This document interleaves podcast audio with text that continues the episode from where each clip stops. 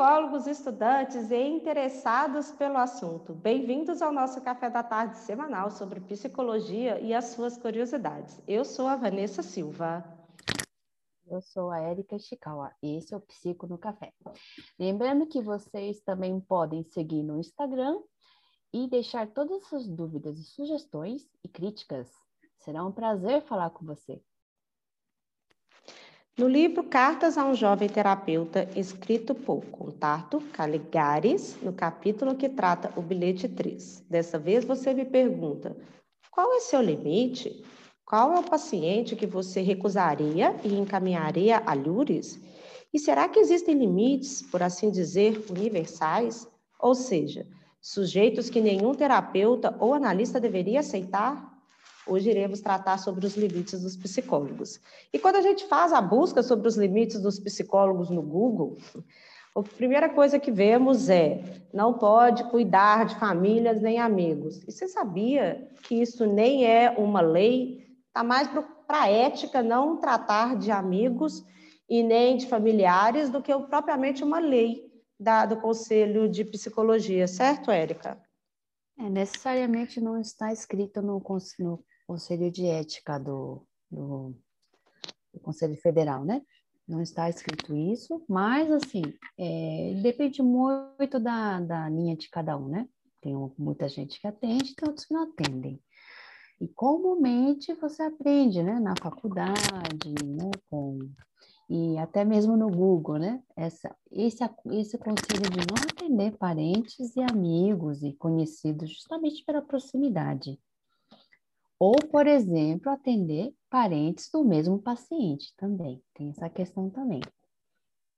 Essa parte de atender paciente, é, é, pacientes com, com relação, eu já vi que é interessante se ambos estiverem de acordo, inclusive para fazer, por exemplo, como se fosse uma terapia de casal mais separado, que ambos fossem no mesmo psicólogo, que tratassem os mesmos dilemas e que os que os conceitos, que, que, que, essas, que essas perguntas, esses questionamentos, uma mesma pessoa estivesse escutando para ter exatamente os dois hum. lados da moeda.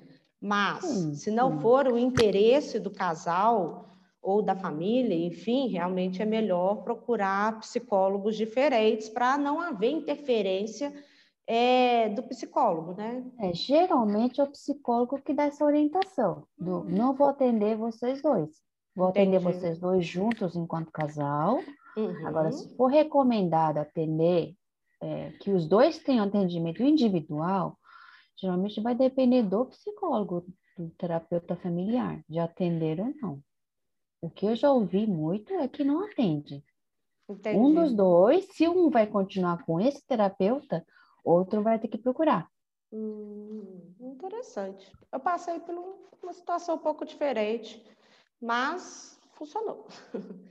funcionou uhum. porque os três, no momento, estavam em comum acordo de, de trabalhar desta forma. Eu achei até Mas os dois passaram individualmente com o mesmo psicólogo? Exatamente. Ou isso foi...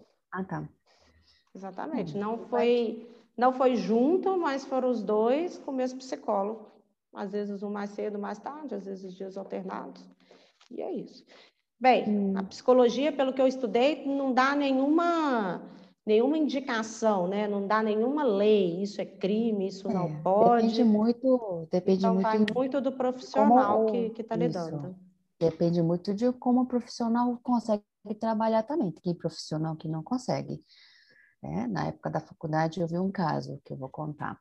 Hum. É, entre dois conhecidos né, uhum. né, meus, em que uma moça começa a terapia, porque uhum. ela pegou, acho que um papelotinho na faculdade dela, aqueles ah, papel, papelzinho. Uhum. E aí o amigo dela, o colega da mesma sala, vê ela fazer isso e também retira um papelzinho. Uhum. Então ele procura a hum. mesma psicóloga. E aí essa colega gosta de conversar bastante do atendimento dela com as amigas e uhum. conversam. E esse rapaz escuta essa conversa. Ele vai na psicóloga, que é a mesma, e inquere. Por que que trabalha isso isso com ela e não trabalha com ele? Até aí tudo bem. Ah. Cada um na sua sessão, né? Entendi. Mas o problema foi a psicóloga, que chega nessa, nessa moça, ah. na sessão dela, e fala que ela tem que tomar cuidado com o que fala para os outros. Hum. Então, ela deixou, a psicóloga deixou, que um assunto que não, não cabe a essa moça entrasse na sessão dela. Entendi. Então, ela não soube separar. Então, essa psicóloga precisava de um limite neste ponto. Então, estamos aí Sim. com um outro tipo de limite. Ela não percebeu o próprio, ela não colocou limite. Ela pode deixar, o rapaz pode falar o que quiser, né? Da sessão da moça. Não cabia a psicóloga levar isso para a sessão dela. Hum, interessante. Faltou realmente o limite. Uhum.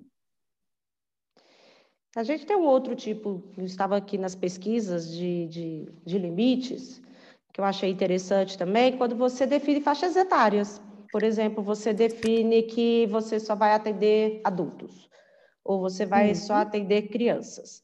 E neste caso, você só atende adultos e em algum momento aparece uma criança. Você consegue imaginar, Érica, uma criança sentada na cadeira de um adulto falando sobre os seus problemas da vida?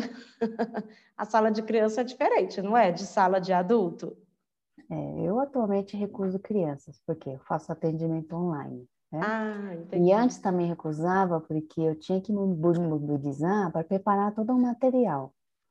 E aí não tinha essa possibilidade no consultório, né? Não tinha onde guardar uma caixa de caixa lúdica, preparar, deixar o material, né?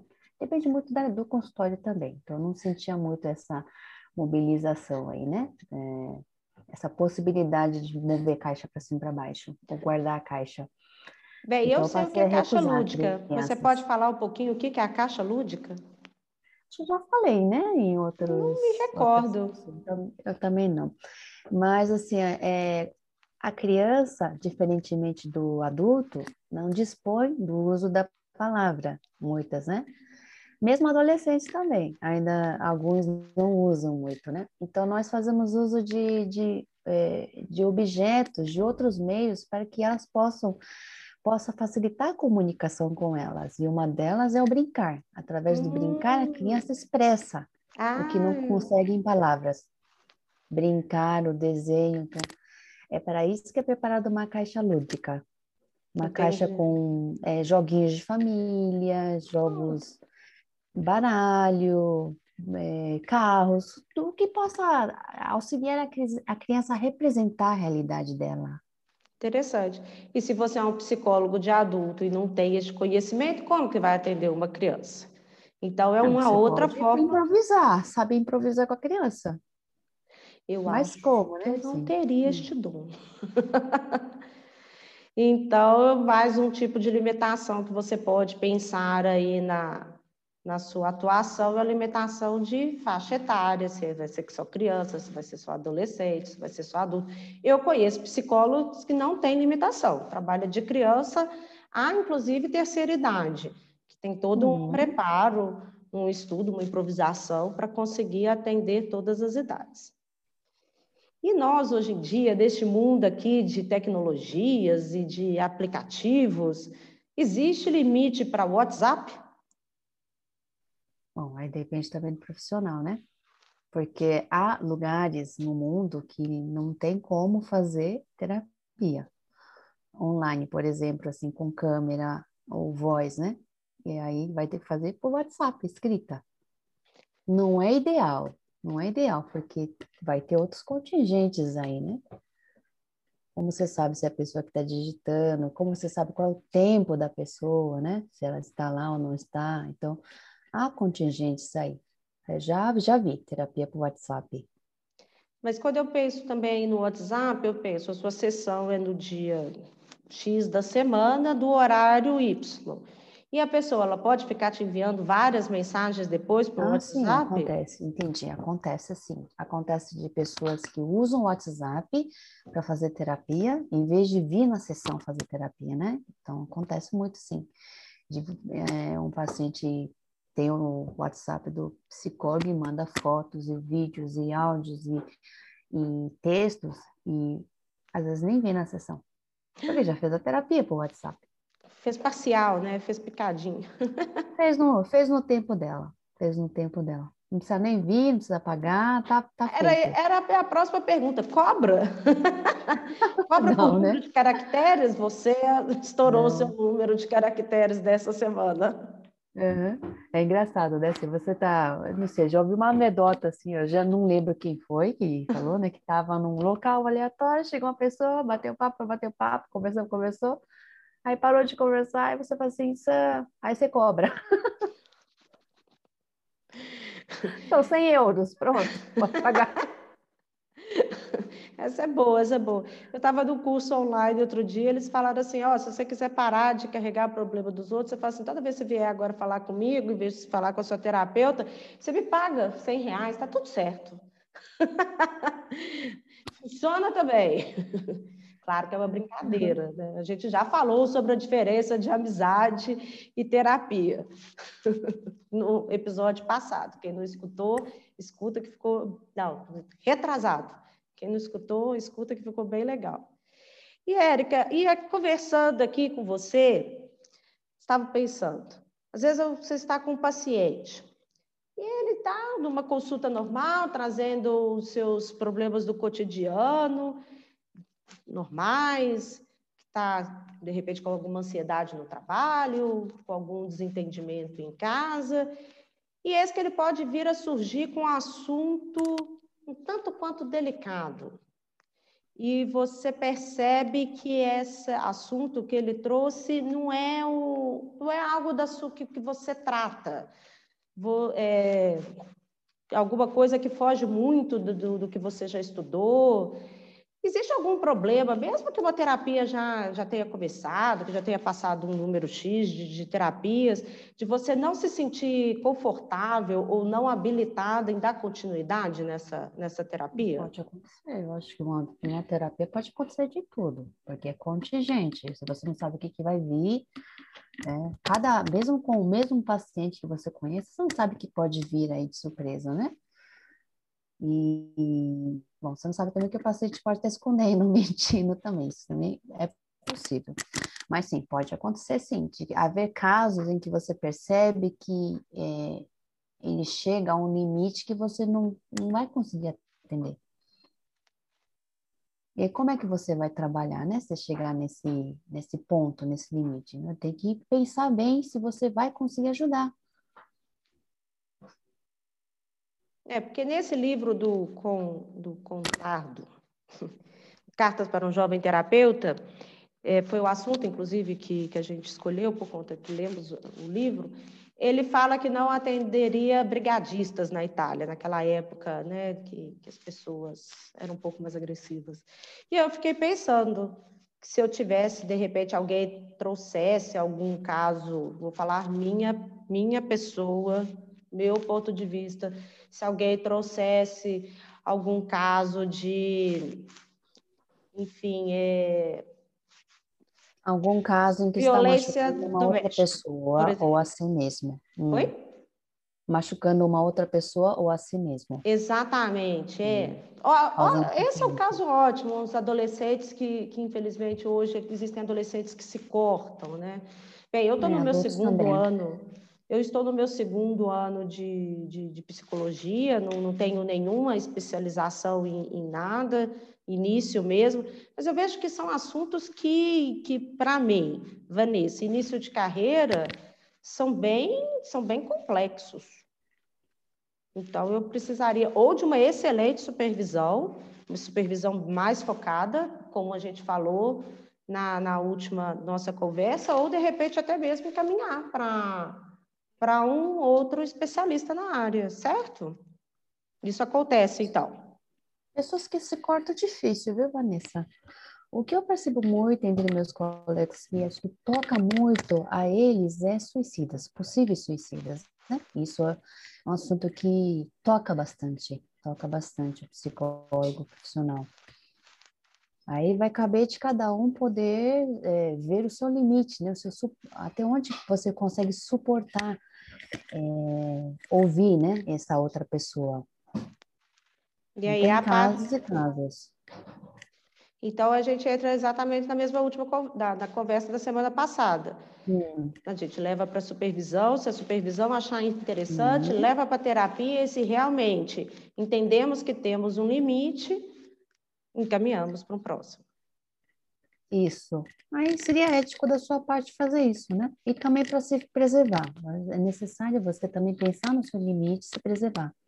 E tem psicólogos, né, profissionais da nossa área, que eles realmente se especializam mais profundamente em alguns determinados hum. campos, como, por exemplo, algo é, como o alcoolismo. Oi? Hum, alcoolismo, sim. O alcoolismo. alcoolismo. Pessoa que se especializa em alcoolismo, faz todo um estudo em alcoolismo, tem toda uma bagagem em alcoolismo. Então, quando a pessoa sofre desse, né, desse mal que é o alcoolismo, nada melhor do que ela procurar, de repente, uma pessoa especializada na área de alcoolismo, a não ser que, que goste muito do outro terapeuta, entenda, mas eu entendo que especializações são bem importantes também.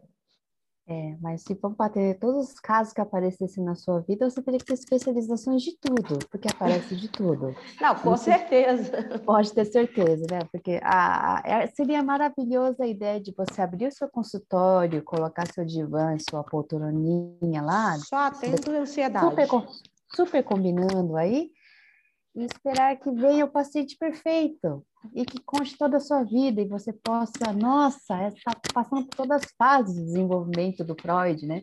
Mas não é bem assim as coisas, não é bem assim.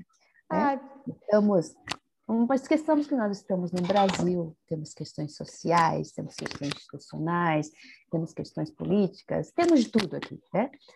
E também estamos num mundo em transformação, um mundo onde se, onde novos discursos estão emergindo aí, né? Discursos de sexualidade, discursos ah, de todo tipo, né? De todo tipo. Decoloniais também, isso é muito interessante, está muito, está emergindo muito forte, fortemente agora. E vocês têm que estar preparada para o que vier aí. Eu falo, o que eu chamo de contingente é o que vai vir. Você não, não é o que você espera.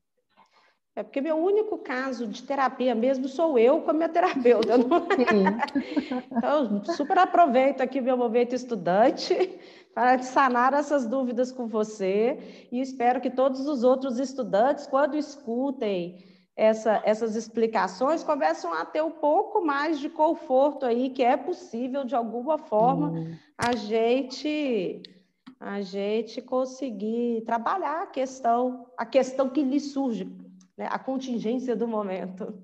Eu já falo para pacientes que estão procurando psicólogos, estão começando a atender, não fica planejando quem vai vir, né? Não fica planejando. Porque quem vai vir, você sabe em que lugar ela vai te colocar também, né? Tem isso também. Ela, o paciente vai vir e vai te colocar num papel, num lugar aí, da vida dele. Então, esteja preparado aí para o que vier, surpresa. Esteja preparado para a surpresa. Isso. Excelente! Quer ser um bom psicólogo, que, esteja preparado para a surpresa. Eu sou da época que tive a sorte de visitar o hospital psiquiátrico, né? Era parte, fazia parte de estágio, fazer visitas semanais. Ah, que interessante. Eu lembro de um caso que uma senhorinha linda, simpática, é, internada, né?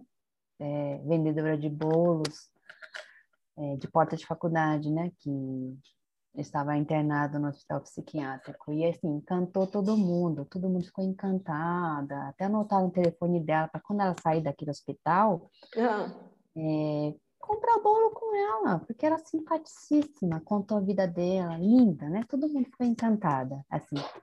Todo mundo ficou assim com ela. Coração. Aí ela saiu, o professor falou: Você sabe por que, que ela, ela está internada aqui? Não, porque ela matou o filho. Ela teve um surto, matou o filho. Aí a pessoa, nossa, nossa, você acha que está jogando fora o telefone dela. Ninguém faz que o bolo dela. Sim, então há surpresas, né? E provavelmente é uma senhora que não sabe, não lembra disso. Ah. Foi um surto, né? Um surto que ela não se lembra, realmente. Mas eu gostei da frase. Esteja preparado para surpresas é, é algo que surpreende, mas que é a pura verdade. É, assim, ser psicólogo não é estar totalmente preparado, especializado para o que vai vir, você vai ter total controle da situação, vai saber na hora o que o paciente tem, você vai diagnosticar e vai tratá-lo, né? Esteja preparado Sabe que para essa o que é a minha ilusão, né? não, você vai ter, você vai ter instrumentos, vai ter conhecimentos, isso vai vir à sua cabeça. Vai vir também o não saber, tipo, eu não sei, mas uhum. vou lidar com isso, né? Isso vai acontecer. Entendi. Érica, então, temos o um programa? Temos. Muito obrigada mais uma vez por todo o seu conhecimento e e você pela sua curiosidade, que é ótima. Estejamos preparados aí para as surpresas do dia a dia. Tenha uma excelente tarde e até quinta que vem. Até mais, Vanessa. Até mais, todo mundo. tchau, tchau, tchau, tchau, todo mundo.